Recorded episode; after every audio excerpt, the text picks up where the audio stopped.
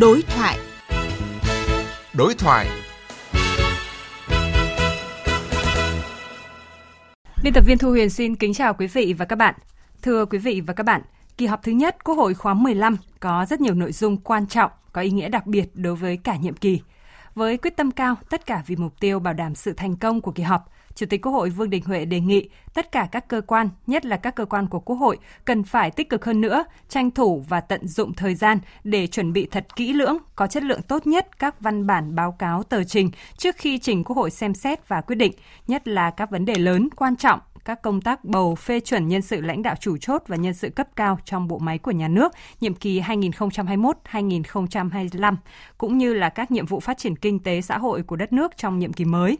Bên cạnh đó thì à, trong kiến nghị cử tri và nhân dân gửi đến kỳ họp thứ nhất Quốc hội khóa 15 cũng đề nghị các vị đại biểu Quốc hội đề cao trách nhiệm, nỗ lực thực hiện chương trình hành động và lời hứa trước cử tri trong quá trình vận động bầu cử, phát huy trí tuệ, gương mẫu, bản lĩnh, thật sự gắn bó máu thịt với nhân dân theo phương châm tận tụy để dân mến, trách nhiệm để dân thương, kỳ cương để dân trọng, năng động để dân nhờ.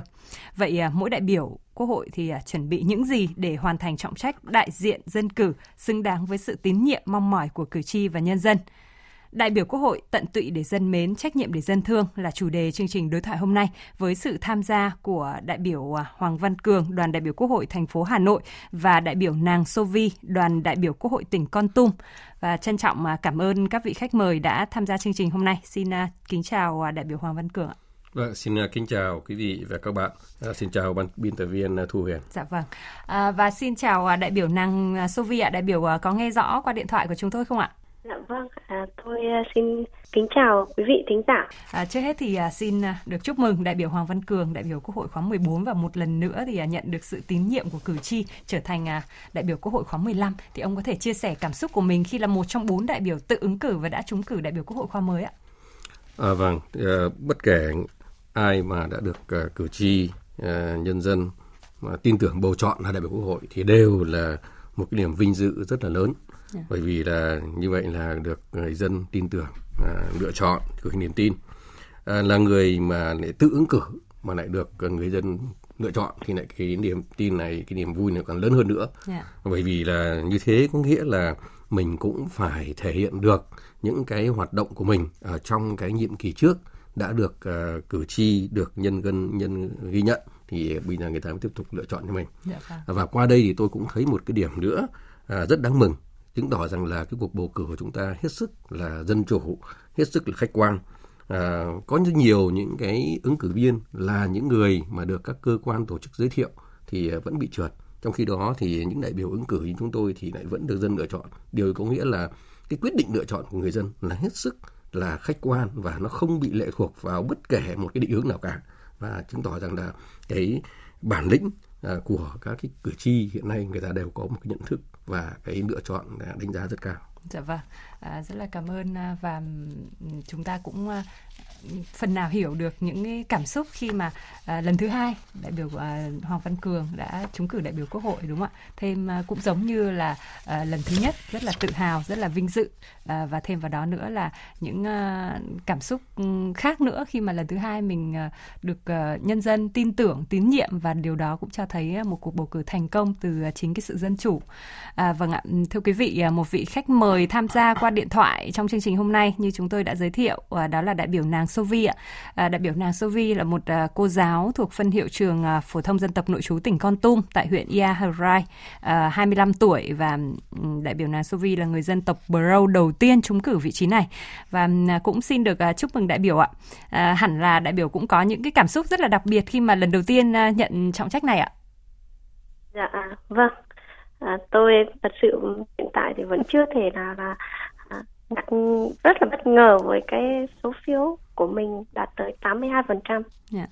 Đó chứng tỏ thấy rằng là cái sự niềm tin của cử tri đặt với những thế hệ trẻ như chúng tôi đây thì đó là một niềm vinh dự rất là lớn nhưng cũng là một thách thức để bản thân tôi luôn phân đấu với sự tín nhiệm của cử tri là nữ là người dân tộc thiểu số sinh ra và lớn lên ở địa bàn tỉnh Con Tum uh, quá trình học tập của tôi thì cũng tương đối khó khăn ừ. vượt qua những cái định kiến hủ tục của dân tộc tôi luôn nghĩ rằng mình phải luôn cố gắng can đảm để bước đi tìm ánh sáng tri thức cho bản thân cho gia đình và cho dân tộc mình ừ. với những cái nỗ lực không ngừng đấy thì tôi đã dần khẳng định được là bản thân đã gặt hái được những thành quả nhất định đó là um, tôi đã thi đậu được cái viên chức giáo dục trong tỉnh và được đứng trên bục giảng và truyền dạy lại cái kiến thức cho thế hệ học trò. Và không dừng lại ở đấy thì tôi đã ứng cử vào đại biểu quốc hội lần này. Thì tôi đậu được. Thì thấy cảm thấy là mình có một cái sự can đảm đây chắc chắn là minh chứng tốt nhất cho bản thân tôi ừ. cho dân tộc tôi và vượt qua những cái định kiến ăn sâu vào trong dân tộc bờ râu và cũng là minh chứng tốt cho thế hệ trẻ truyền cảm hứng để vươn lên trong cuộc sống. Về sau À, vâng, như vậy là chúng ta có thể thấy là à, trong à, niềm vinh dự của cả đại biểu Hoàng Văn Cường hay là đại biểu nàng Sovi thì đều à, cho thấy một niềm tin ở cử tri, à, kỳ vọng của cử tri rất là lớn để mà tạo nên à, những con số, những cái à, tỷ lệ rất là ấn tượng. Và tiếp tục à, chương trình thì à, ngay sau đây mời à, quý vị cùng à, khách mời sẽ nghe một phóng sự sau ạ. Việt Nam có 54 dân tộc anh em cùng chung sống lâu đời, trong đó có 53 dân tộc thiểu số với hơn 14 triệu người, chiếm khoảng 14,7% dân số cả nước. Hiện nay có 56 trên 63 tỉnh thành phố, 463 huyện và 5.453 xã có đồng bào dân tộc sinh sống theo cộng đồng tại các thôn, buôn, bản, phum sóc. Do vậy, việc tham gia của đại diện dân tộc thiểu số có vai trò và ý nghĩa quan trọng trong hệ thống chính trị các cấp nói chung và cơ quan dân cử nói riêng. Qua thực tế hoạt động của nhiệm kỳ khóa 14 cũng cho thấy việc đồng bào các dân tộc tích cực tham gia và bầu chọn được những đại biểu quốc hội thực sự ưu tú, có năng lực, tâm huyết, trách nhiệm đã góp phần không nhỏ vào thành công của Quốc hội, nhất là trong việc xây dựng và tổ chức thực hiện tốt các chính sách dân tộc của Đảng, Nhà nước. Đây là những chính sách quan trọng nhằm thúc đẩy sự phát triển và nâng cao đời sống của người dân khu vực miền núi, vùng đồng bào dân tộc thiểu số.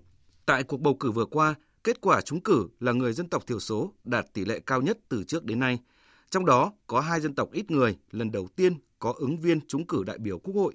Phó Chủ tịch Hội đồng Dân tộc Nguyễn Lâm Thành cho biết, kết quả này có ý nghĩa rất quan trọng.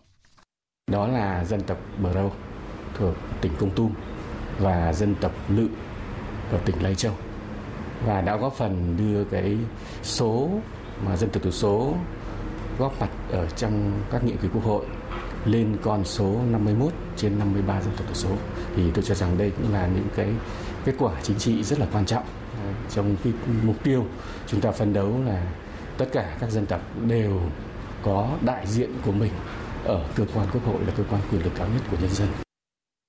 Từ tỷ lệ cao người dân tộc thiểu số trúng cử đại biểu Quốc hội khóa 15, bà Hoàng Thị Hạnh, Thứ trưởng, Phó chủ nhiệm Ủy ban dân tộc đánh giá, điều đó cho thấy những nguyện vọng, tâm tư chính đáng của cử tri nói chung và 14 triệu cử tri là người dân tộc thiểu số nói riêng gửi gắm vào Quốc hội. Đại biểu Quốc hội là người dân tộc thiểu số phát huy được trách nhiệm, nghĩa vụ và kể cả quyền lợi của mình để đại diện cho hơn 14 triệu đồng bào dân tộc thiểu số ngày một tích cực hơn, chất lượng được nâng lên cao hơn. Và họ chính là à, những người lắng nghe được nhiều nhất tiếng nói của người dân bằng rất nhiều các cái ngôn ngữ khác nhau nhưng đều chung một cái ý chí là vươn lên để xóa đói giảm nghèo và phát triển toàn diện.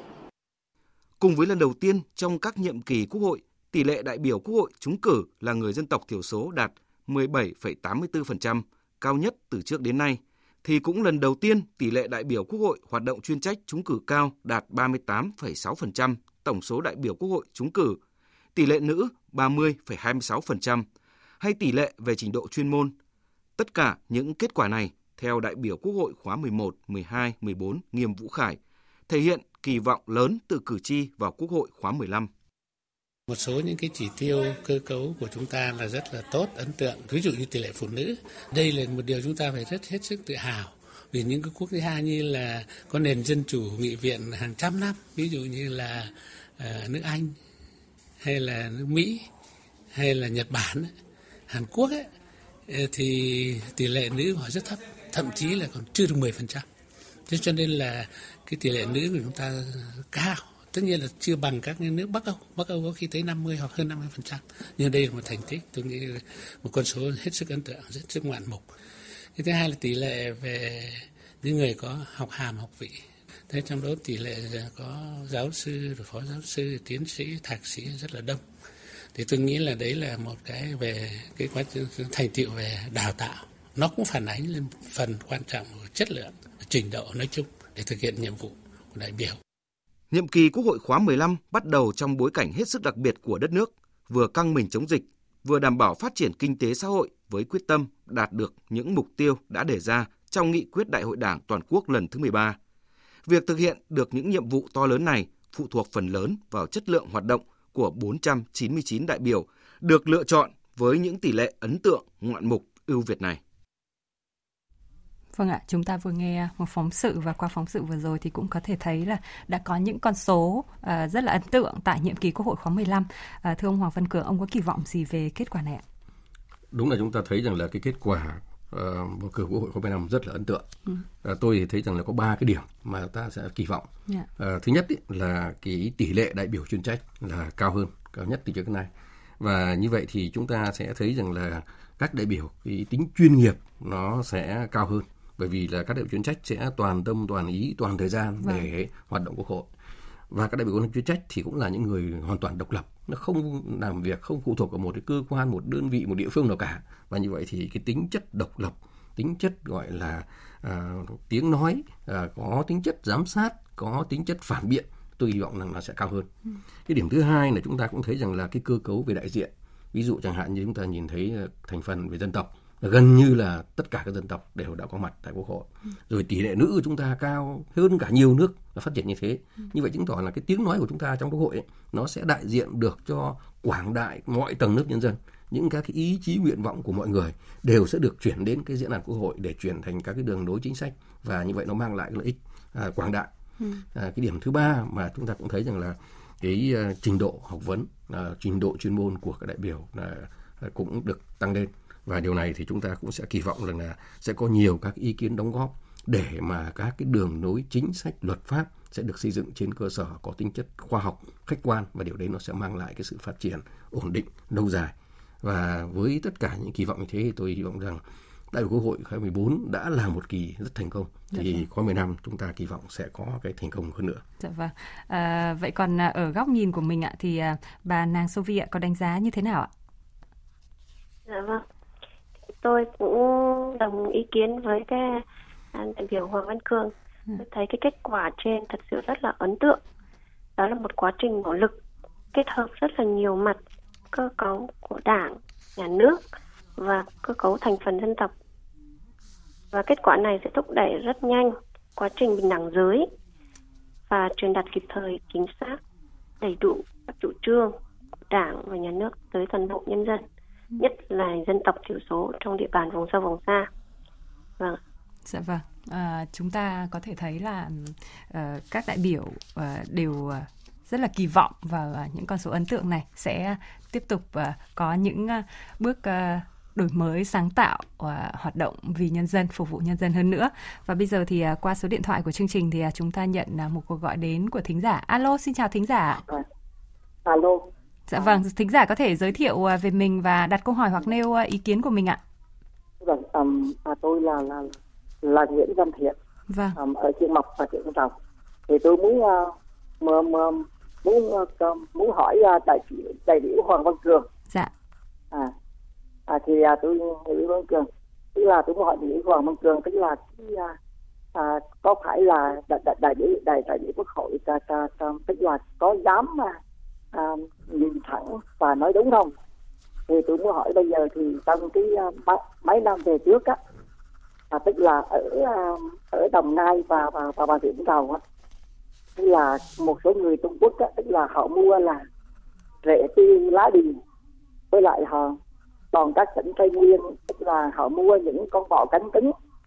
Thì tôi muốn nhờ đại biểu hoàng văn cường à, chuyển đến bộ công an để họ, để số người đó họ mua cái đó để để làm thế gì Dạ vâng, à, chúng tôi đã nghe rõ ý kiến của thính giả Nguyễn Văn Thiện ạ và ngay bây giờ thì à, đại biểu Hoàng Văn Cường sẽ chia sẻ với à, thính giả.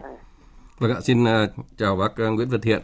Cảm ơn bác có một cái ý kiến rất là đúng với lại cái chức trách của các đại biểu quốc hội. Các đại biểu quốc hội khi mà đến nghị trường thì là một cái diễn đàn hết sức là tự do, là độc lập và đại biểu phải có đầy đủ các cái bản lĩnh để phải nói lên đúng những các cái tâm tư, những nguyện vọng, những khó khăn, những vướng mắc, những vấn đề mà người dân, người chi đã phản ánh. À, do vậy cho nên là tất cả những vấn đề gì mà à, các bác, các ờ, người dân, cử tri mà đang thấy cần phải đề đạt với lại các cơ quan có thẩm quyền thì à, các bác đã gửi gắm thông qua các đại biểu quốc hội thì tôi nghĩ rằng đấy là một cái à, nơi để mà vừa là tập hợp thu nhận được ý kiến nhưng đồng thời phải truyền tải được ý kiến đó đến cơ quan có chức năng. À, cái việc cụ thể như bác có nói về việc là có cái hiện tượng những người dân Trung Quốc đứng ra thu mua những các cái sản phẩm hoặc là những các cái uh, con vật hay là các cái ký sinh trùng hay con vật gì đó nó không, không rõ được người ta làm gì ừ. thì rõ ràng cái này là vấn đề chúng ta phải cảnh giác như ý kiến của bác như thế là phải nói là rất tốt rất cao thì các ý kiến của bác này à, cũng sẽ được à, phỏng vấn à, được à, lên được truyền tải đến các cái đại biểu và chúng tôi cũng sẽ rằng là các cái cơ quan chức năng người ta sẽ phải có cái trách nhiệm để theo dõi để để ý để xem xem là cái đấy nó có cái gì là cái nguy cơ cái nguy hại hay không. Dạ vâng, xin cảm ơn bác. Vâng, xin à, cảm ơn à, đại biểu Hoàng Văn Cường và thính giả của chúng ta thì à, tất nhiên rồi ạ, đại biểu Quốc hội là những người dám nhìn thẳng nói đúng ạ, bởi vì họ chính là một cái kênh để cho tất cả cử tri có thể gửi gắm những ý kiến, những nguyện vọng của mình đấy ạ. Và à, thưa đại biểu Hoàng Văn Cường ạ, à, Quốc hội khóa 15 thì à, bước vào một nhiệm kỳ mới với nhiều yêu cầu đòi hỏi mới trong tình hình mới, nhiều biến động đổi thay thì ông có những cái nhận định gì về những cái khó khăn thách thức đối với nhiệm kỳ khóa 15 ạ? Bên cạnh những cái điểm mà chúng ta nói rằng là những kết quả đạt được là tiền đề để chúng ta kỳ vọng là cái quốc hội sẽ thành công với kết quả tốt hơn ừ. thì chúng ta cũng nhìn thấy có nhiều thách thức à, có lẽ cái thách thức mà rõ nhất hiện nay chúng ta đang gặp phải đây chính là cái à, đại dịch covid và nó đang có những cái tác động biến đổi rất là khó lường ừ. và với cái tác động như thế thì đòi hỏi quốc hội phải có những các cái phương thức cách thức hành động nó phải hết sức là năng động rất sức kịp thời ngay cái tổ chức họp như thế nào những cái nội dung trao đổi thảo luận là những vấn đề gì ừ. có thể cũng phải hết sức là uyển chuyển và phải thích ứng kịp thời với cái diễn biến của tình hình đất nước ừ. và đồng thời yếu tố thứ hai cũng đòi hỏi quốc hội phải làm cơ quan hỗ trợ đắc lực cho chính phủ và kêu gọi được cái sự đồng tâm đồng lòng của người dân để cùng chung tay góp sức để tạo ra các cái sức mạnh thực hiện thành công cái mục tiêu kép ừ. là vừa phòng chống dịch an toàn nhưng mà vừa phải thúc đẩy phát triển kinh tế xã hội đặc biệt là nó lại diễn biến trong bối cảnh mới chứ không phải là theo cái phương thức cũ cho nên là đây là những cái thách thức uh, có lẽ rất lớn uh, với quốc hội cũng như là các cái cơ quan uh, chính phủ. Dạ. điểm thứ hai chúng ta cũng nhìn thấy cái bối cảnh của thế giới đang có rất nhiều cái biến động về các cái quan hệ kinh tế quốc tế rồi là cái sự phục hồi của kinh tế quốc tế sau cái đại dịch thì chúng ta cũng phải làm thế nào để chúng ta phải theo kịp cái xu hướng đó Bên cạnh đó thì cái cách mạng công nghiệp 4.0 chúng ta thấy rằng là đang tác động rất mạnh và chính cái điều này Việt Nam chúng ta đang mong muốn là phải là một cái nước uh, đi đầu trong cái ứng dụng các thành tiệu khoa học kỹ thuật mới, đặc biệt là công nghiệp 4.0 để thay đổi chuyển đổi số quốc gia. Và như vậy thì những các cái yếu tố về chính sách, về luật pháp, về cơ chế quản lý chúng ta cũng phải thích ứng với lại cái bối cảnh mới đó ừ. để làm thế nào những cái khuôn khổ luật pháp chúng ta nó không bị lạc hậu so với những vấn đề phát sinh mới nhất của đời sống kinh tế xã hội. Dạ vâng, à, như đại biểu Hoàng Văn Cường trao đổi thì à, à Quốc hội cũng phải có những cái hành động hết sức kịp thời để mà thích ứng trong à, một cái hoàn cảnh à, đặc biệt như hiện nay khi mà chúng ta vừa phải phát triển kinh tế xã hội vừa phải đảm bảo phòng chống dịch và chúng tôi cũng xin được thông tin là ừ, kỳ họp thứ nhất thì sẽ được khai mạc vào ngày 20 tháng 7 và đây là một kỳ họp ờ, rất là cần thiết theo ờ, quy định của luật tổ chức quốc hội và phải được ờ, tổ chức chậm nhất là 60 ngày sau khi bầu cử. Và ờ, cái nội dung của kỳ họp thứ nhất này thì cũng sẽ được thực sự cần thiết và sẽ được rút ngắn tối đa. Và dự kiến thì quốc hội sẽ làm cả ngoài giờ để mà rút ngắn thời gian kỳ họp làm sao đấy mà để có những quyết định thiết thực nhất. Và cùng với đó thì công tác phòng chống dịch cũng được chuẩn bị rất là chu đáo ạ. Và thưa đại biểu nàng Sovi ạ uh, đại biểu vừa là người dân tộc và rất ít người vừa đại diện cho giới nữ và giới trẻ thì có những cái thách thức nào cụ thể đặt ra cho đại biểu ạ? Dạ vâng. Cá nhân tôi là nữ giới và là người dân tộc thiểu số ít người nhất trong các dân tộc thiểu số. Ừ. Thì uh, trúng cử đợt này bản thân cũng rất là vinh dự nhưng đồng thời cũng là thách thức trách nhiệm đặt ra cho bản thân là với cái tuổi đời còn khá trẻ kinh nghiệm thì chưa nhiều à, nên tôi cũng có nhiều cái khúc mắc. Bản thân tôi còn phải nỗ lực rất là nhiều hơn để hoàn thành tốt trách nhiệm của bản thân đối với cử tri. Ừ. thì việc đầu tiên thì tôi phải phân bổ thời gian để đảm bảo hoàn thiện nhiệm vụ của bản thân với gia đình với nhà trường với quý cử tri. Và thứ hai là một bộ phận nữ giới vẫn chưa thực sự tự tin vào bản thân mình ở trong địa bàn là dân tộc thiểu số của tôi là nữ giới người ta vẫn chưa dám ra ngoài khỏi cái cổng làng đấy. Ừ. nên còn gây khó khăn trong việc tuyên truyền thúc đẩy bình đẳng giới. Và thứ ba là cái giới trẻ hiện nay một bộ phận. Thì tôi thấy là dần chìm trong thế giới ảo của riêng mình. Cũng là một cái thách thức không nhỏ để các bạn trẻ có thể quay lại tìm lấy lại ước mơ cái hướng đi đúng đắn trong tương lai của mình. Ừ.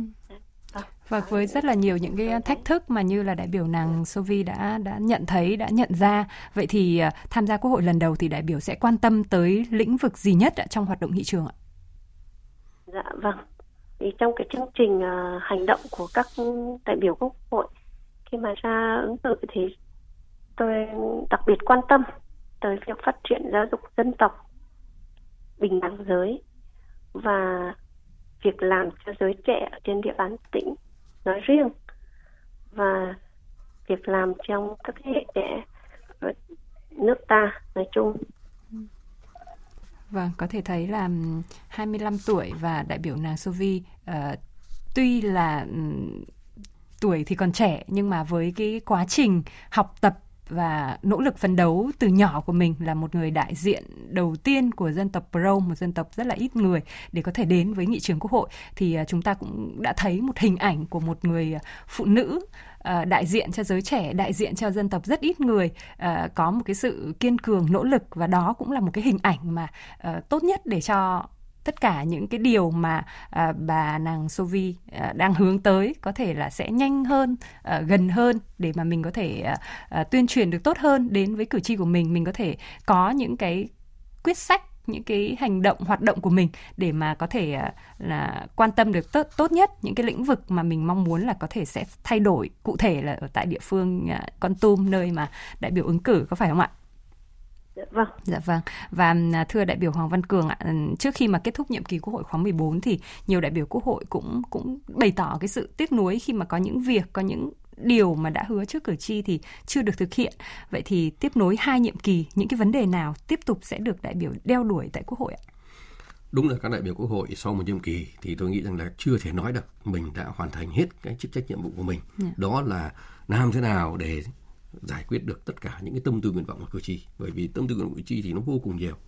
À, tôi với tư cách là một người nghiên cứu giảng dạy về lĩnh vực kinh tế thì ngoài cái việc là đóng góp vào cái đường lối phát triển kinh tế xã hội của đất nước đấy là một cái việc rất là thường trực rồi thì còn những cái vấn đề mà hiện nay cử tri rất là quan tâm thì tôi cũng đã chăn trở rất nhiều. Ừ. có lẽ cái điểm thứ nhất ấy là tôi sẽ phải tiếp tục cái theo đuổi cái vấn đề liên quan đến hoàn thiện cái thể chế chính sách pháp luật liên quan đến đất đai. Ừ. bởi vì chúng ta biết hiện nay đất đai là một trong những vấn đề mà người dân cử tri đang có rất nhiều các cái khúc mắc. À, xin nói thật là chúng ta đang đánh giá tỷ lệ là có những cái phương mắc khiếu kiện cao nhưng mà thực ra gần như tuyệt đối đều liên quan đến vấn đề đất đai. Do vậy trên đó đây là một vấn đề mà tôi cũng đã theo đuổi từ lâu. Tôi nghĩ rằng trong cái nhiệm kỳ khóa 10 năm này sẽ là một cái diễn đàn cần phải có cái tiếng nói và làm thế nào giải quyết được các cái khúc mắc đó. Yeah. Dạ. Cái vấn đề thứ hai là liên quan đến cái hoàn thiện thể chế. Vì chúng ta đều biết rằng là à, ngay trong các nghị quyết của Đảng thì đều có cái việc là đột phá về thể chế. Đây là một trong ba đột phá chiến lược để tạo ra cái phát triển của đất nước. Và chúng ta cũng thấy rất rõ là trong cả một cái nhiệm kỳ trước đây chính phủ cũng hết sức cố gắng trong hoàn thiện thể chế nhưng mà chúng ta vẫn chưa hài lòng. Dạ. Và do vậy trên tôi thì rất mong muốn là những tiếng nói của đại biểu quốc hội trong cái kỳ tới đây phải tiếp tục để làm nào chúng ta thay đổi được cái phương thức à, quản lý. Chuyển từ một cái cơ chế quản lý theo kiểu là tuân thủ chấp hành mệnh lệnh xong người cán bộ nhà nước thì ngồi đấy chờ người dân đến chờ doanh nghiệp đến xin rồi mình là quyết định cho. Thì chúng ta phải chuyển sang một cái phương thức là người cán bộ nhà nước phải tìm những các vấn đề của người dân những vấn đề của doanh nghiệp để giải quyết cho họ và như vậy nó chuyển thành cơ chế là như cơ chế phục vụ. Ừ. và phải lấy cái tiêu chí là cái sự hài lòng người dân cái hài lòng của doanh nghiệp cái kết quả anh đạt được là cái tiêu chí đánh giá cái mức độ hoàn thành cái chức trách nhiệm vụ của các cán bộ cũng như là cơ quan nhà nước. À, vấn đề thứ ba tôi cũng thấy rằng là cũng đã chăn trở theo đuổi trong cả cái nhiệm kỳ trước và trong cả nhiệm kỳ tới tôi nghĩ rằng là cũng cần tiếp tục phải có nhiều tiếng nói.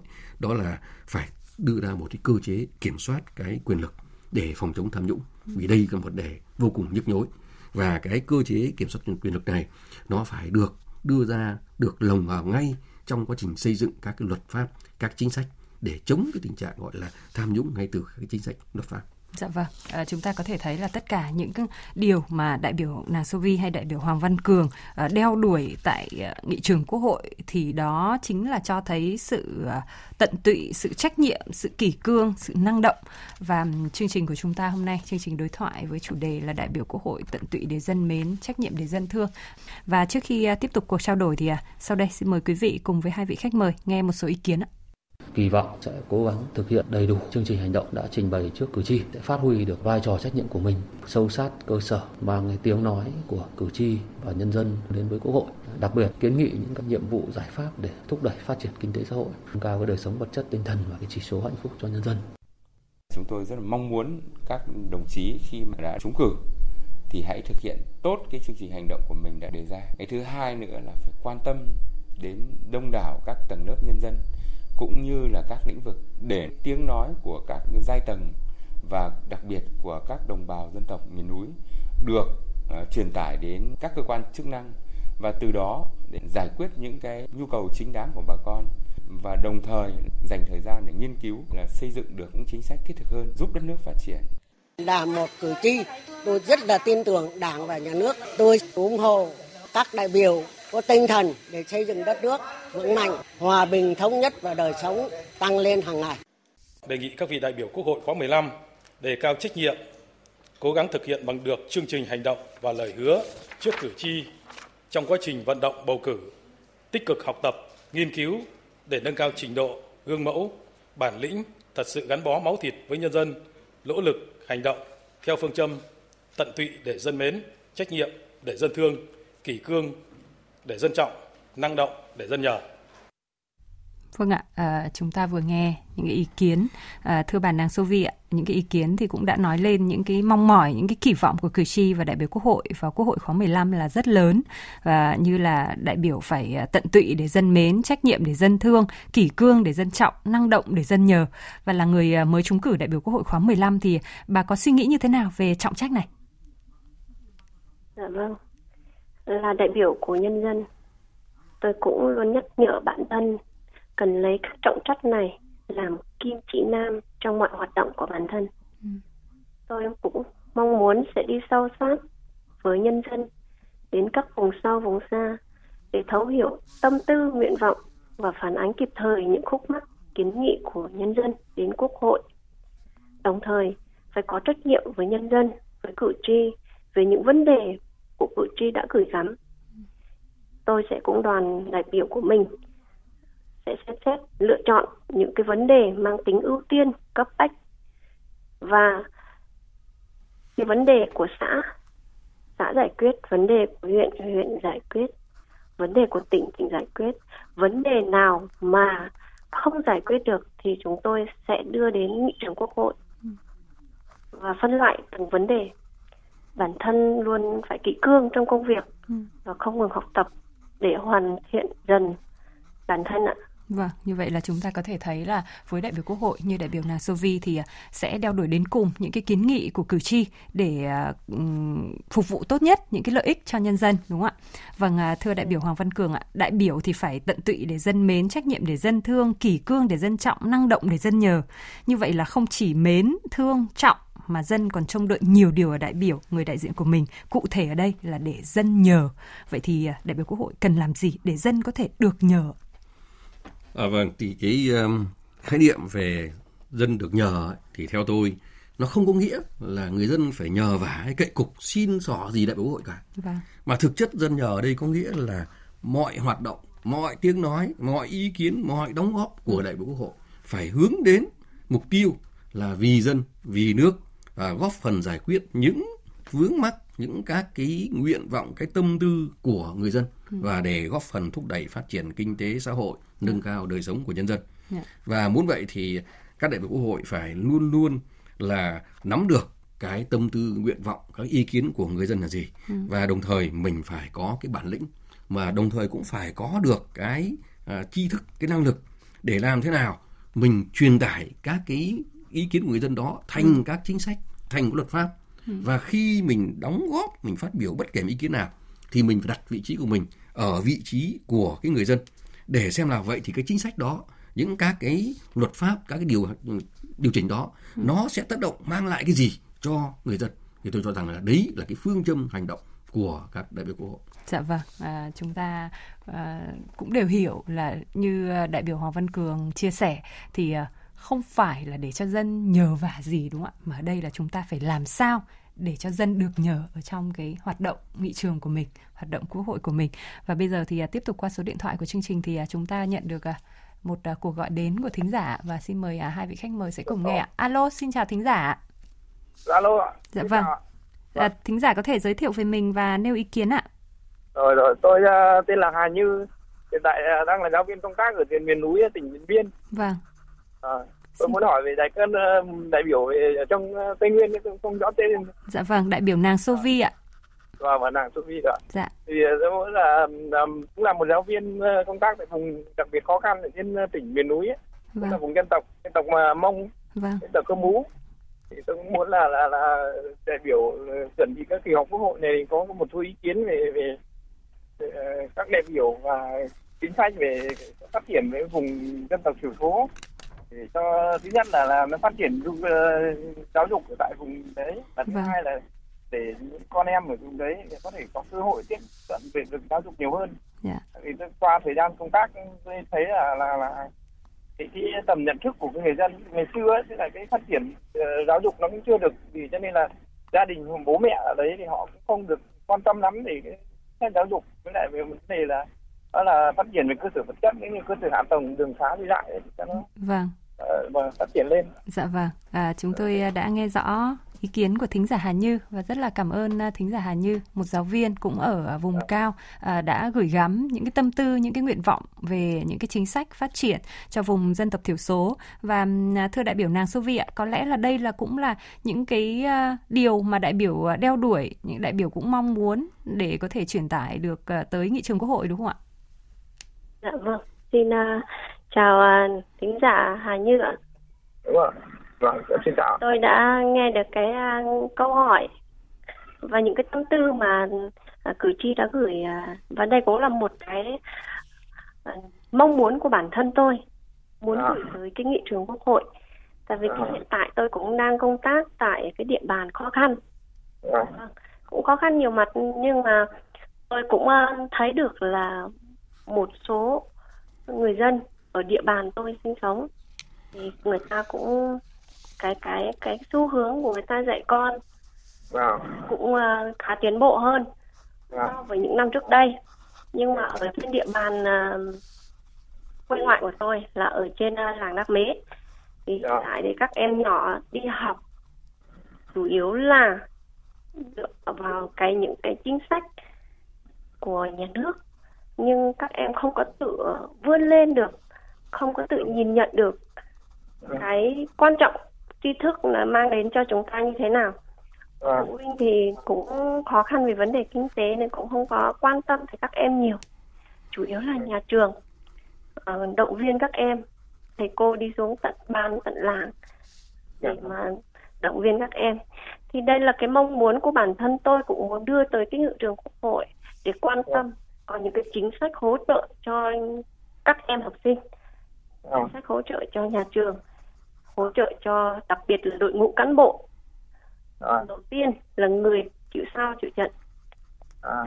vâng Vâng, chúng ta cũng à, đã nghe rõ những cái ý kiến của đại biểu Quốc hội cũng như là những cái mong muốn của thính giả à, và rõ ràng là từ à, nhiệm kỳ Quốc hội khóa 14 ạ, chúng ta cũng đã có cái nghị quyết về à, phát triển kinh tế xã hội cho vùng đồng bào dân tộc thiểu số. Đây cũng chính là một cái nghị quyết mà được uh, cử tri nhân dân đồng tình rất là cao, đặc biệt là đồng bào dân tộc thiểu số và nghị quyết này cũng sẽ tiếp tục được các đại biểu Quốc hội uh, giám sát để uh, có được những cái kết quả tốt nhất cho đồng bào dân tộc thiểu số phải không đại biểu Hoàng Văn Cường? Vâng, đúng là có 14 là đã có một nghị quyết dành riêng cho đồng bào dân tộc thiểu số và đây là lần đầu tiên có nghị quyết đó. Vâng, thế nên là uh, các đại biểu cũng như là uh, cụ thể là uh, cả những cử tri như là thính giả Hà Như của chúng ta thì cũng uh, là những người mà có thể uh, cùng với chính quyền địa phương, cùng với người dân, cùng với nhân dân đồng bào dân tộc thiểu số uh, tiếp thêm um, có thêm những cái hoạt động của mình để uh, tiếp thêm những cái sự phát triển cho đồng bào dân tộc thiểu số đấy ạ. Và uh, thưa các đại biểu ạ, À, hai ngày nữa thì à, Quốc hội sẽ họp và phiên chủ bị và sẽ khai mạc vào ngày 20 tháng 7 và một kỳ họp mà như Chủ tịch Quốc hội Vương Đình Huệ đã nói thì có rất nhiều nội dung quan trọng có ý nghĩa đặc biệt đối với cả nhiệm kỳ. Vậy thì à, các đại biểu chuẩn bị cho mình hành trang gì cho kỳ họp đầu tiên của nhiệm kỳ mới? Xin à, được hỏi đại biểu nàng Sovi ạ. Dạ vâng ạ. À, trước khi khai mạc phiên họp đầu tiên thì tôi cũng đã được uh, tham gia cái hội nghị giới thiệu về quốc hội cho người mới trúng cử và tôi đánh giá cao về cái hội nghị đó. Đã giúp tôi ừ, và các đại biểu khác hiểu biết thêm về cái chức năng nhiệm vụ, quyền hạn của quốc hội và hành trang lớn nhất của mỗi đại biểu dân cử. Đó là những cái tâm tư, nguyện vọng của cử tri. Mình phải đưa là câu nối của nhân dân đến quốc hội, đưa những cái tâm tư đó tới cái nghị trường quốc hội để làm sao cho người dân và chính bản thân mình bản thân mình phải luôn uh, hiểu được cái vấn đề đó nó quan trọng như thế nào yeah. Dạ. và uh, đưa về cho cử tri những cái câu hỏi những cái câu trả lời thất đáng Yeah. Dạ. dạ vâng, à, chúng ta cũng đã thấy là lần đầu tiên nhưng mà đại biểu nàng Sovi cũng đã sẵn sàng chuẩn bị cho mình một cái tâm thế để uh, hai ngày nữa thôi thì uh, Quốc hội sẽ họp phiên chủ bị vậy còn uh, đại biểu Hoàng Văn Cường thì sao ạ? Ông chuẩn bị hành trang gì cho kỳ họp thứ nhất ạ? Vâng, tôi hoàn toàn đồng ý với lại đại biểu nàng Sovi. Ừ. Cái hành trang mà lớn nhất uh, sức mạnh lớn nhất đối với mỗi đại biểu khi đến với nghị trường đó chính là cái ý kiến là cái tâm tư là nguyện vọng của yeah. cử tri à, đối với kỳ họp này thì chúng ta biết rằng là có hai cái nhiệm vụ rất quan trọng thứ nhất là phải à, bầu và phê chuẩn cái bộ máy quốc hội và bộ máy của chính phủ để cho vận hành đất nước à, và cái nhiệm vụ thứ hai là nhiệm vụ về hoạch định cái kế hoạch phát triển kinh tế xã hội cho cả một nhiệm kỳ ừ. à, do vậy cho nên là à, cái trọng tâm mà các đại biểu à, cần phải chuẩn bị thì đó là phải có được các cái thông tin đầy đủ về các cái nhân sự, yeah. Dạ. về hoạt động của các ngành, các cái lĩnh vực mà chúng ta sẽ phải thảo luận, trao đổi để chọn được những người nào là những người thực sự là xứng đáng, là tin cậy, đủ đức đủ tài ừ. để Quốc hội sẽ thông qua phê chuẩn ở trong bộ máy của Quốc hội cũng như chính phủ. Dạ vâng. Và cái nhiệm vụ thứ hai là để đóng góp vào được các cái kế hoạch phát triển kinh tế xã hội uh, 5 năm giai đoạn 2021 2026 thì các đại biểu cũng phải có được các cái thông tin, có được các cái kiến thức để làm thế nào chúng ta đưa các cái ý kiến của mình vào đóng góp vào cái kế hoạch phát triển kinh tế xã hội 5 năm, kế hoạch đầu tư công trung hạn à, và chính đó là những cái quyết định cho cả một cái chặng đường dài của Quốc hội trong thời gian tới. Dạ vâng, đó cũng là điều mà cử tri rất là trông đợi. Và bây giờ thì chúng ta nhận à, được một cuộc gọi trực tiếp của thính giả qua số điện thoại của chương trình ạ. Alo, xin chào thính giả. Alo. Dạ vâng. À, tôi. Xin mời thính giả sẽ nêu ờ, tên của mình ạ và đặt câu hỏi hoặc ý kiến với chúng tôi ạ. À, tôi là Dũng, dạ. giáo viên nghỉ hưu ở Thọ Xuân. Vâng. Muốn uh, trao đổi uh, với muốn muốn đề xuất với đại biểu Quốc hội về vấn đề công tác uh, giám sát, kiểm tra cái hoạt động của công tác giáo dục. Dạ vâng. Và vâng. Thì tôi thấy là cái việc mà giáo dục hiện nay có nhiều vấn đề đổi mới, tuy nhiên là vấn đề cái việc đổi mới nhiều cái cái cái cái thì vấn đề là nó cũng vẫn còn đang mang cái tính hình thức đặc biệt là công tác kiểm tra giám sát thì tôi đề nghị là cái quản lý của giáo dục ở các cấp đặc biệt là từ cấp bộ và cấp sở nên là quản lý kiểm tra sâu sát hơn cái công tác dạy học ở các trường học và chịu khó lắng nghe ý kiến của đội ngũ giáo viên để người ta nêu được những cái vấn đề bức xúc trong công tác dạy học. Đồng thời là người ta à, có những cái đề xuất với với với với với cái các cấp các ngành về những vấn đề cần thiết cho giáo dục. Dạ vâng. và cần phải lắng nghe thật kỹ những ý kiến của người ta đặc biệt là trong các cái hội nghị về giáo dục ở các cấp thì nên lắng nghe ý kiến của những người tham dự chứ không nên tổ chức cái kiểu giáo dục là à, hội nghị của giáo dục là chỉ có mỗi một cái chiều thông tin là từ trên xuống dưới và sau đó thì có một vài ý kiến là lại mời theo kiểu là ờ, ý định theo kiểu là chuẩn bị rồi phát biểu lên thì chỉ có hoặc là khoe thành tích hoặc là kêu khó khăn. Vâng, chúng tôi đã hiểu ý kiến của thính giả Dũng ở à, Thọ Xuân ạ và ở đây thì tôi nghĩ là cả hai đại biểu của chúng ta đều rất là đồng cảm với uh, những cái ý kiến của của của thính giả Dũng bởi vì là uh, đại biểu Hoàng Văn Cường hay đại biểu Nàng Su Vi thì đều là những người uh, công tác trong uh, giáo dục và sẽ hiểu nhất về những cái vấn đề của ngành giáo dục. À, vâng, xin uh, mời đại biểu Hoàng Văn Cường sẽ cùng chia sẻ với thính giả. Vâng ạ, xin cảm ơn thầy Dũng. À, tôi nghĩ rằng là cái ý kiến của thầy Dũng đây gần như không phải là một câu hỏi mà thực ra đây là một cái ờ, đóng góp, một cái hiến kế à, cho ngành giáo dục và cái đóng góp của thầy tôi thấy rất là đúng. Bởi vì là ngành giáo dục chúng ta hiện nay thì đang có phân định rất rõ là cái vai trò quản lý nhà nước của các cơ quan à, quản lý như là bộ giáo dục, sở giáo dục và cái vai trò tự chủ của các cái trường à, của thầy giáo, cô giáo. À, và như vậy thì cái chức năng chính của cái cơ quan quản lý nhà nước ấy là phải uh, đưa ra các cái đường lối chính sách nhưng mà sau đấy phải kiểm tra phải giám sát cho nên là cái mà thầy Dũng nhấn mạnh là phải tăng cường cái vai trò kiểm tra giám sát tôi thấy rằng đấy là rất đúng yeah. Dạ. à, và cái điểm thứ hai là kiểm tra giám sát thầy nói rất rõ là đây không phải là đi nghe báo cáo không phải là mời những người có cái trách nhiệm xong rồi lên báo cáo rồi là như kiểu như gọi là báo cáo thành tích yeah. Dạ. mà kiểm tra giám sát là phải nghe trực tiếp những người giáo viên những người học sinh là những người đang trực tiếp là chịu cái tác động của các cái chính sách của các cái phương thức đổi mới để xem xem là những vấn đề gì là vấn đề nảy sinh yeah. Dạ. thì đấy là cái rất đúng à, tôi thấy rằng là cái đóng góp hiến kế của thầy quả thật là hết sức có giá trị dạ chúng vâng. tôi cũng sẽ à, trong cái cái cơ hội phát biểu của mình đối với lại lãnh đạo ngành giáo dục chúng tôi cũng luôn luôn có cái tâm niệm như thế này và sẽ truyền tải các ý kiến hiến kế của thầy này đối của thầy đối với lại các cái nhà quản lý giáo dục. Dạ vâng và à, thưa đại biểu nàng Sophie ạ cũng là một giáo viên thì có lẽ là đại biểu cũng có những uh, cái sự chia sẻ với uh, thầy giáo Dũng ở Thọ Xuân chị ạ. Vâng, đầu tiên cho tôi xin gửi lời chào tới thầy uh, thầy Dũng ạ. Dạ. À, tôi cũng đồng quan điểm với đại biểu Hoàng Văn Cường.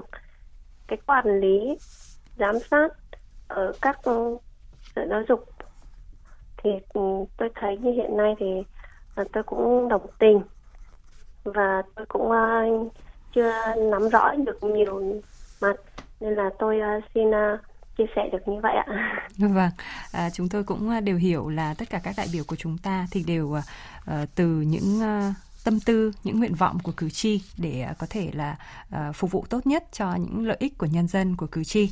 Và à, thưa quý vị và các bạn, Quốc hội khóa 15 thì bước vào một nhiệm kỳ mới với những đòi hỏi, những yêu cầu mới, với những nhiệm vụ cao hơn trong mục tiêu phát triển đất nước không chỉ 5 năm, 10 năm mà còn hướng tới năm 2045 đưa Việt Nam thành nước phát triển thu nhập cao và thước đo hiệu quả hoạt động của Quốc hội chính là niềm tin của cử tri và nhân dân.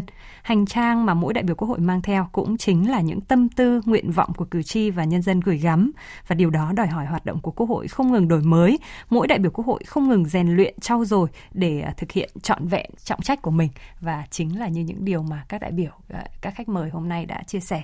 Một lần nữa thì à, chúng tôi xin trân trọng cảm ơn đại biểu Hoàng Văn Cường, đại biểu Quốc hội thành phố Hà Nội đã tham gia chương trình hôm nay. Vâng, xin kính chào tạm biệt các quý vị thính giả của đài tiếng nói Việt Nam. Vâng, à, rất là cảm ơn đại biểu nàng Sovi, đại biểu Quốc hội tỉnh Con Tum đã nhận lời tham gia chương trình cùng chúng tôi ạ.